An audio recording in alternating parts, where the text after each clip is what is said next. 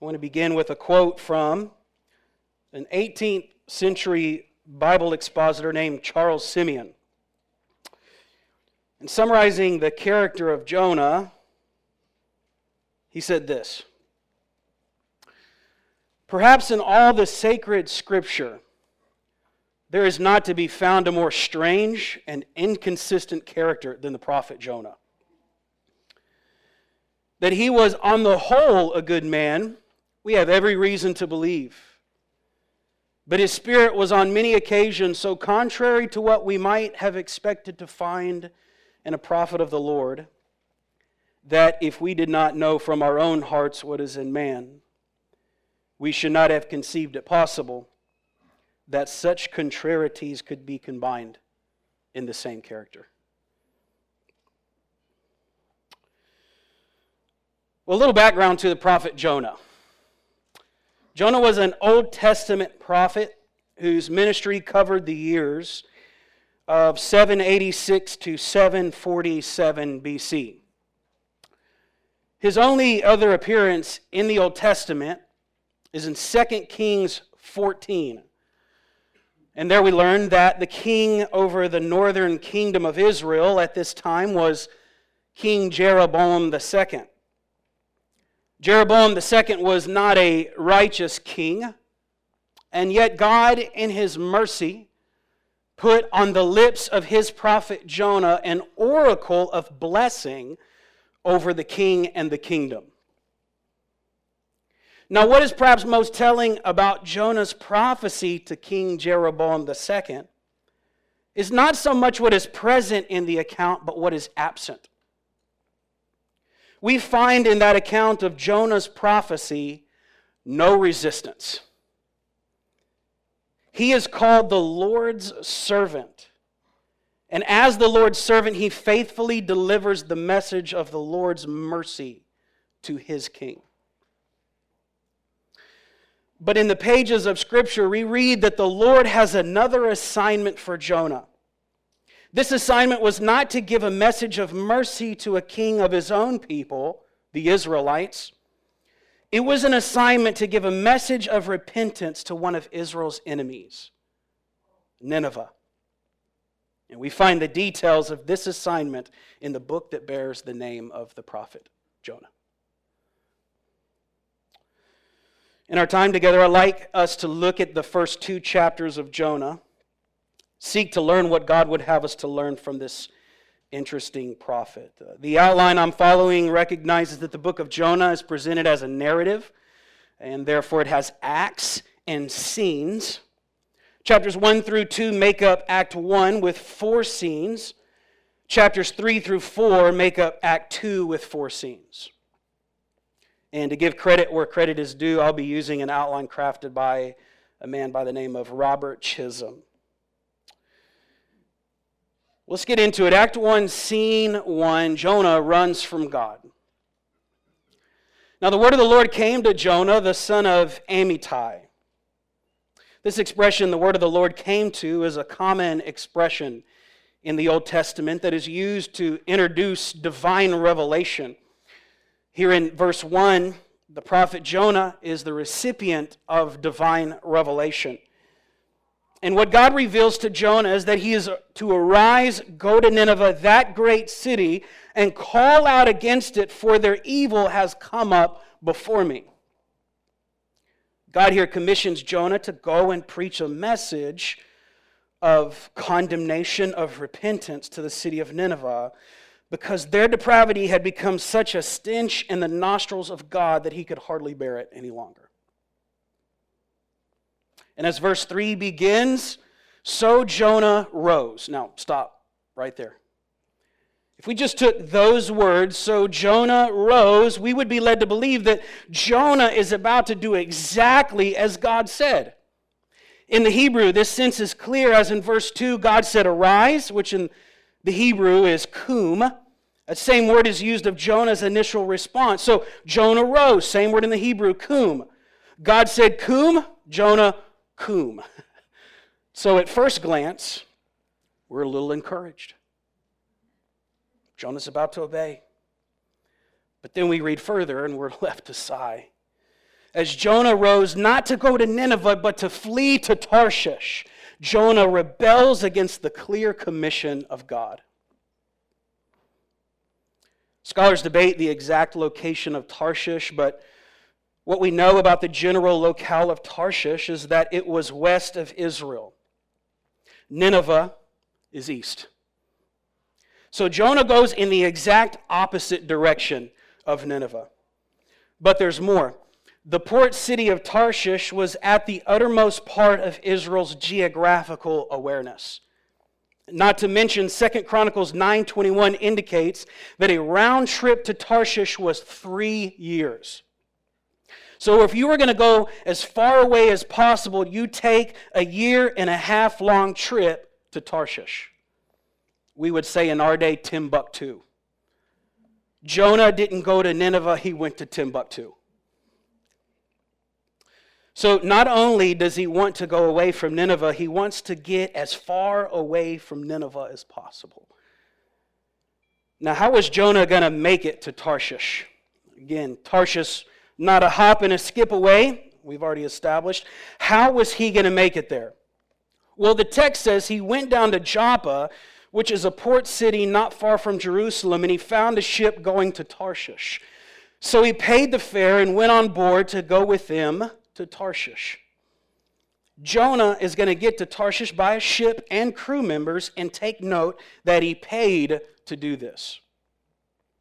To pay for a ride on a ship in that day, you could pay for a seat or you could rent the entire ship for your journey, the former being cheaper than the latter. Ancient Jewish tradition leans in the direction that Jonah rented out the whole thing. And if this uh, tradition is correct, then as one modern commentator estimates, Jonah would have needed to sell some things to acquire enough money for the trip. Specifically, it was likely that he would have had to sell his own house to pay the fare. You know, when we speak about following the Lord and obeying his ways, we speak about the cost of it, right? And we're right to do that. Jesus said that if anyone wishes to come after me, he must deny himself, take up his cross daily, and follow him. And that is true. Amen.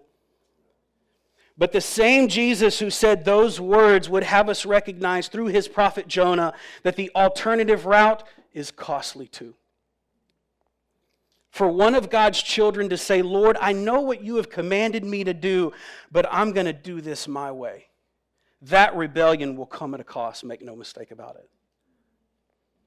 Rebellion against God is costly. Jonah is in rebellion, and we see how far he's willing to go to rebel. The author of Jonah is no doubt bringing this to the fore. He repeats two times in these first three verses that Jonah is fleeing, note, from the presence of the Lord.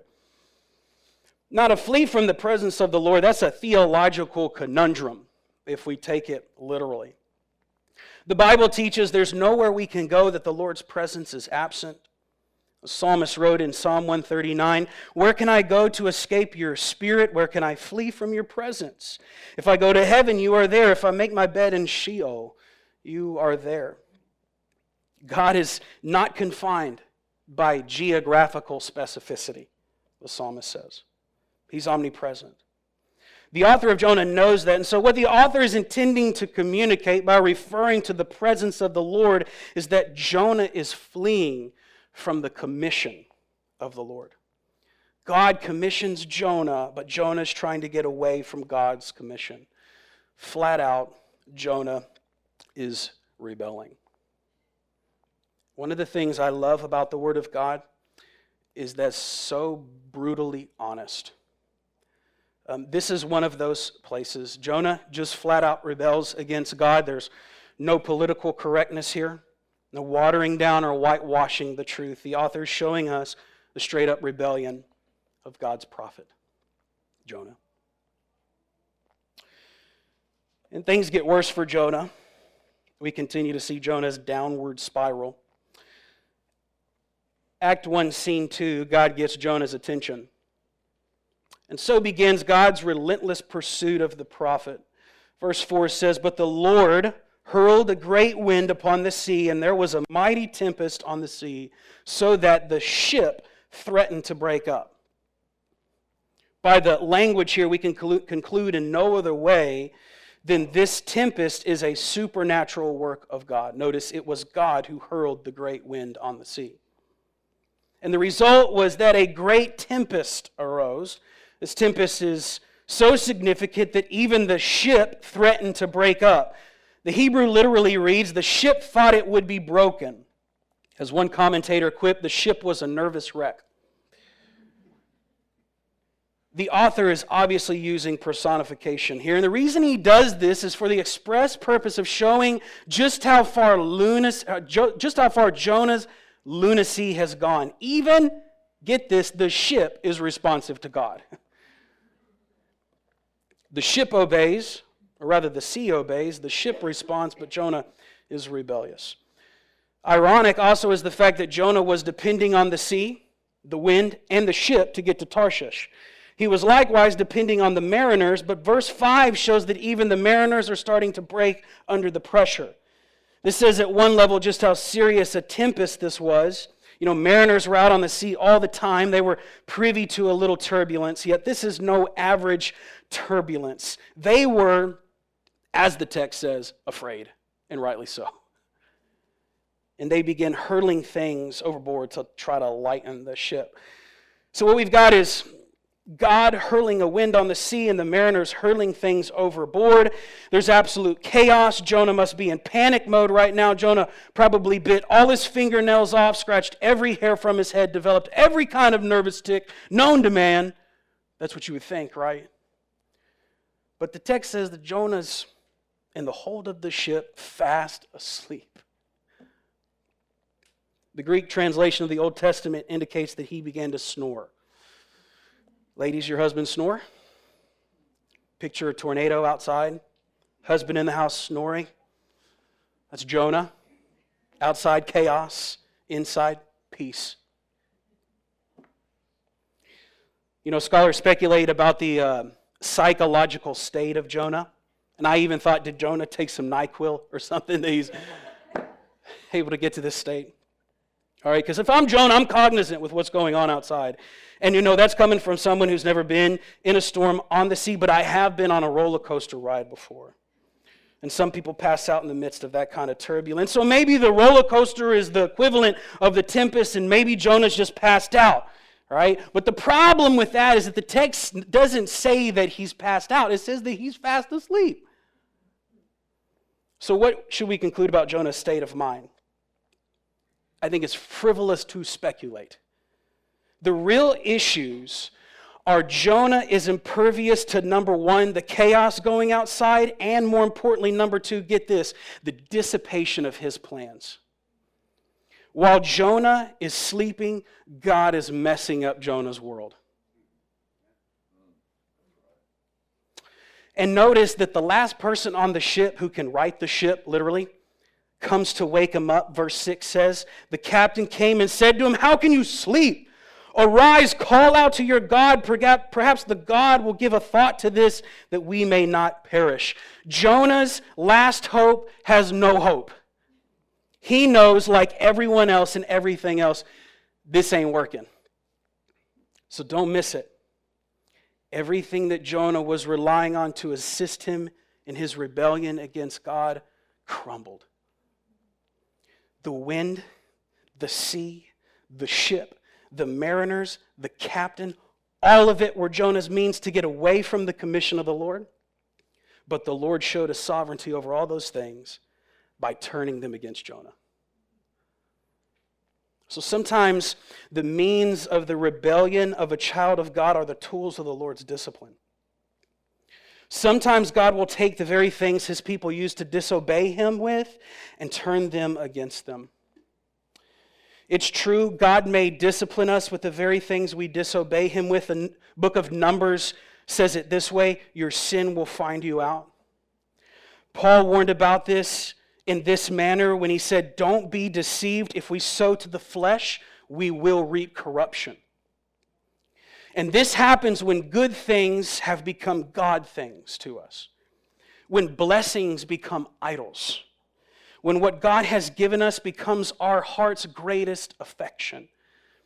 And it can be kids, a spouse, a friend, a car, a dog, a phone, a house, a status, a salary. Just insert it in there. It can become an idol for us. When we make things idols, sometimes God will use those very things against us as a form of His loving discipline. And when God does this, as the author of Hebrews says, He's treating us as His legitimate children. In other words, when we find our idols crumbling before us, God is treating us as a son He loves, and as a loving father, He's jealous. He will have no one else before Him. He wants to remind us that there's no greater substitute for Him, that He is the best. And to get us to that place, He may sometimes take the very things we've used to disobey Him and turn them against us just as he did with Jonah. Well, you think it gets better for Jonah? Act 1, Scene 3 the prophet goes overboard. The intensity of the tempest continues to increase, and the mariners continue to grow in fear. So they come together and they cast lots to figure out who's responsible for this calamity.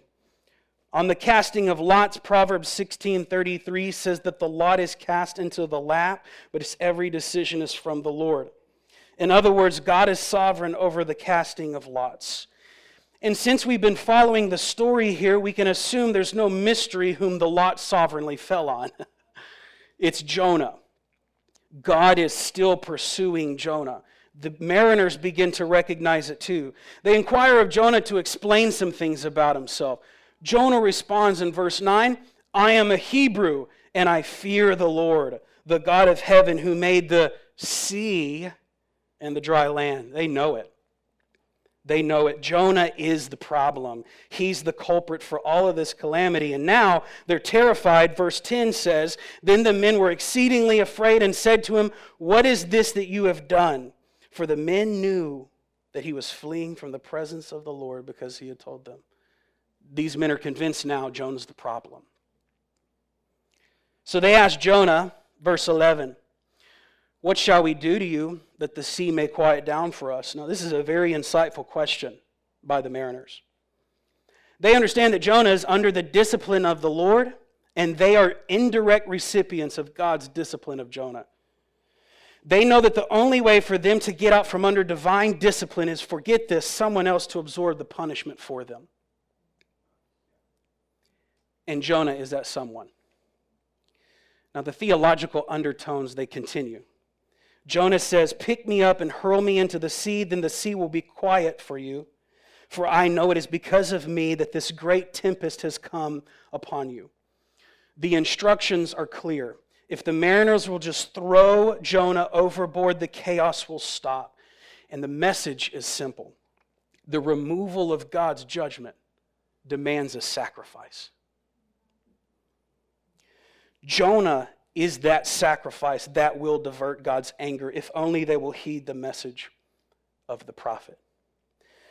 Nevertheless, verse 13, the men rowed hard. Literally, they dug in their uh, oars to get back to dry land, but they could not, for the sea grew more and more tempestuous against them. The immediate response of the mariners to the clear and exclusive message of God's salvation was listen to this, to try to find another way. To try to find a way by human effort to save, them, to save themselves. That's just like sinful humanity, isn't it? Here's the exclusive way of salvation. It's a clear and definitive path, but sinful humans want to find another way to get saved. Charles Spurgeon was right when he said, The general religion of mankind is do. Just do. Sounds like a Nike slogan. Just do it. Just do. D. James Kennedy called it fig leaf religion, alluding to Adam and Eve's response to their sin when they tried to cover up their shame by their own clever works. But, brothers and sisters, God is opposed to all man made religions and fig leaf religions. He's against every other path than his own. In the story of Jonah, he brings the storm on even stronger. and makes it impossible for these men to succeed. And then finally, they recognize the futility of their efforts. They cry out to God in fear while the storm is raging, and they throw Jonah overboard, and the sea immediately quiets down. Now, can you just imagine that for a second? Crazy storm going on. Jonah goes overboard, hits the water, and phew, quiet. Uh, that would scare me. How about you? that would be frightening. Well, the mariners are in shock, and the text indicates that they worship the Lord. And as promised, God's judgment was removed by the sacrifice of Jonah. I, I can't help but be reminded of Christ when I read this. Uh, the mariners were trying everything in their power and their prowess to divert God's judgment, but there was only one thing it was the sacrifice. This illustrates, I think, the exclusivity of the sacrifice of Jesus. You know, Jesus said, I am the way, the truth, and the life. No one comes to the Father except by me. John 14, 6. Jesus' disciple Peter preached, Salvation is found in no one else, for there is no other name under heaven given among men by which we must be saved. Acts 4.12. And when you and I first repented and trusted in Christ, we were removed out from under God's eternal judgment. Jesus said that whoever hears my word and believes him who sent me has eternal life. He does not come into judgment, but has passed from death to life. Aren't you glad about that? I believe that God has given us a picture of redemption here in the sacrifice of Jonah. The removal of God's judgment demands a sacrifice. And Picking back up the story, we're left to wonder what's going to happen to Jonah. And uh, sometimes it's nice to read the scripture as if you've read it, never read it before. Um, well, that's where we go next. Act 1, Scene 4. Jonah praises God in an odd place. Verse 17 says, And the Lord appointed a great fish to swallow up Jonah. And Jonah was in the belly of the fish three days and three nights. We have here, once again, the intervention of God in Jonah's life. The word appointed can also be translated ordained. Um, but either way we translate it, we're looking at the same thing. This is God's predetermination to do something. And taking into consideration that the book of Jonah uses the Hebrew word behind this word three other times in chapter 4 to describe God's ordination of a plant, a worm, and the wind, we have an even fuller picture of God's character, and that is God is sovereign over the natural world. Nothing is outside of his control. Everything is underneath his sovereignty, including the natural world. And in the immediate scene, we're seeing that God sovereignly ordained that a great fish swallow Jonah. And as we see, Jonah was in the belly of that fish for a few days. Now, the text presents this as a flat out miracle. And by miracle, I mean the kind of miracle for which there's no scientific explanation.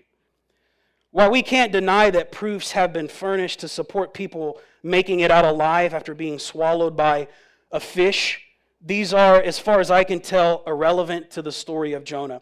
Jonah's adventure in the belly of the great fish can't be explained by natural phenomena. It was a miracle. It was a miracle in the same way that creation by the Word of God was a miracle. In the same way that Jesus turning water into aged wine was a miracle. In the same way, the resurrection from the dead was a miracle. In the same way that God taking a, a stony heart of his elect and replacing it with a heart of flesh is a miracle. Jonah's experience in the belly of a fish was a miracle of that sort. And while Jonah was in that fish, he came to his senses. Yes. He began to recount his plight as he was drowning in the sea. His life seemed over. He was sinking in despair. There was nothing he could do. He was at the end of himself. And then God sent a fish to swallow him. And while in that fish, he began to offer some praise to God.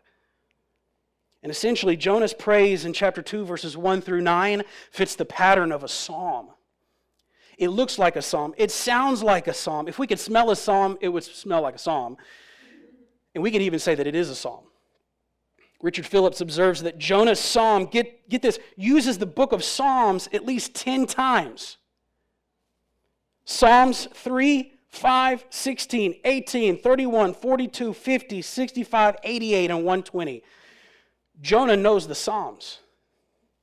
And in a time of despair, lament, repentance, and praise, the Psalms provide the language he needs to express his heart to God. Let's hear what he said. Then Jonah prayed to the Lord his God from the belly of the fish, saying, I called to the Lord out of my distress, and he answered me. Out of the belly of Sheol I cried, and you heard my voice. This word Sheol was an Old Testament word for the place of the dead. When a person died, they were said to go to Sheol. Jonah said he cried out to God from this place, and this is a reason why some scholars have said that Jonah actually died. And that's possible. But chapter 2, verse 1 leads me to believe that Jonah prayed to the Lord while physically still alive in the belly of the fish. So it's more likely that Jonah is using Sheol in a figurative manner. And if you want a verse where Sheol is used figuratively, Psalm chapter 30, verse 3, David used the expression, and he said, O Lord, you have brought up my soul from Sheol. So David wasn't talking about a death experience. He was, though, talking about a near death experience with his soul being in anguish as a result. So I believe Jonah is praising God in a similar manner. Now, by explaining that, I don't want to invalidate the force of the expression. Uh, Jonah feels like death, all right? You ever been there? Um, for whatever reason, maybe bad health, extremely taxing week at work, you come and face plant on the uh, bed, the mattress, and you say, I feel like death. You've never been there before. Really? I'm the only one. Okay. All right. No, I think we've all been there, right? To one degree or another. And while it's probably safe to say that none of us have ever been swimming in the stomach juices of a fish, we know what being spent feels like Of course, in Jonah's case, it's his sin that has brought him to this feeling of death, and God is the one disciplining him for his sin. And he goes on in verse 3 to tell God, For you cast me into the deep, into the heart of the seas, and the flood surrounded me. All your waves and your billows passed over me. Then I said, I am driven away from your sight, yet I shall again look upon your holy temple. Jonah is saying, Things have been real bad. God, you threw me into the scariest place anyone could go, into the deep, into the heart of the seas. You know, the sea is terrifying. All right? I like the dry land. All you've got to do is show me a video of a ship or a boat out on the middle of the ocean with a whale swimming around it for me to go, no, thank you. Um, I quite enjoy my current lot in life uh, the lines have fallen for me in pleasant places. All right. The, skis, the sea is a scary place, though, right? Yeah. Jonah has been cast out by God into the scary place of the sea, and the accounting of his experience there continues as he says in verse 5 The waters closed over me to take my life. The deep surrounded me. Weeds were wrapped around my head at the roots of the mountains. I went down to the land whose bars closed upon me forever. Yet you, check that out, Yet you, this is like but God in Ephesians chapter 2. You could build an entire theology around it. I sinned, but God. I'm in a mess, but God. That's where Jonah's at. Yet you brought up my life from the pit, O Lord my God. When my life was fainting away, I remembered the Lord, and my prayer came to you into your holy temple. The Lord is hearing the repentance of Jonah. You know, Jonah's words here remind us that for the child of God, there's always hope. There's always hope. We may have sowed some wild oats. We may be reaping the consequences for our sins. We may be under the discipline of the Lord, but for Christians, there's always hope. And that hope is a hope of restoration to fellowship with God. And Jonah's experienced this restoration to fellowship to which he puts all the glory right where it belongs. Into verse 9 Salvation belongs to the Lord. Salvation belongs to the Lord. In all Jonah's running, in all his disobedience, in all his rebellion, God was not done with Jonah. God was pursuing Jonah with relentless resolve. And as we see, God, God brought him to the end of himself so that he might put on display his most glorious and altogether gracious mercies of salvation. Brothers and sisters, do you know that's why God saved you in the first place? He saved you out of an eternity away from Him in a place called hell. He saved you and grants you mercies for the purpose of putting on display the greatness of His glory, of His grace. You're a trophy of the grace of God in Christ Jesus. Amen?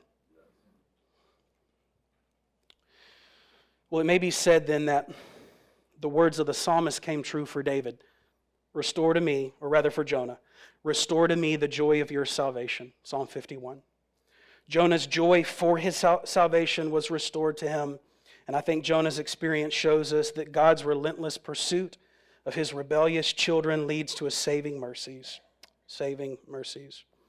Brothers and sisters, I hope you see this as clear as God intends it to be seen from Jonah that God is in relentless pursuit of you, and He will never let you go until you're fully conformed into the image of His dear Son, Jesus Christ.